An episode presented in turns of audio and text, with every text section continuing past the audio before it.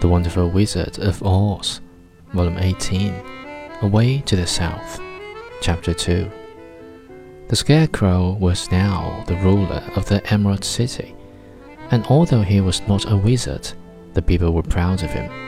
For, they said, there is not another city in all the world that is ruled by a stuffed man. And so far as they knew, they were quite right.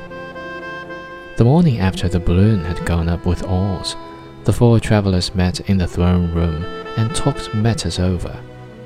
The Scarecrow sat in the big throne, and the others stood respectfully before him.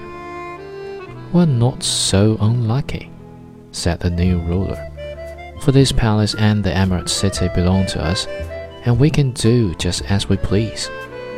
When I remember that a short time ago I was up on a pole in a farmer's cornfield, and that now I am the ruler of this beautiful city. I am quite satisfied with my lot.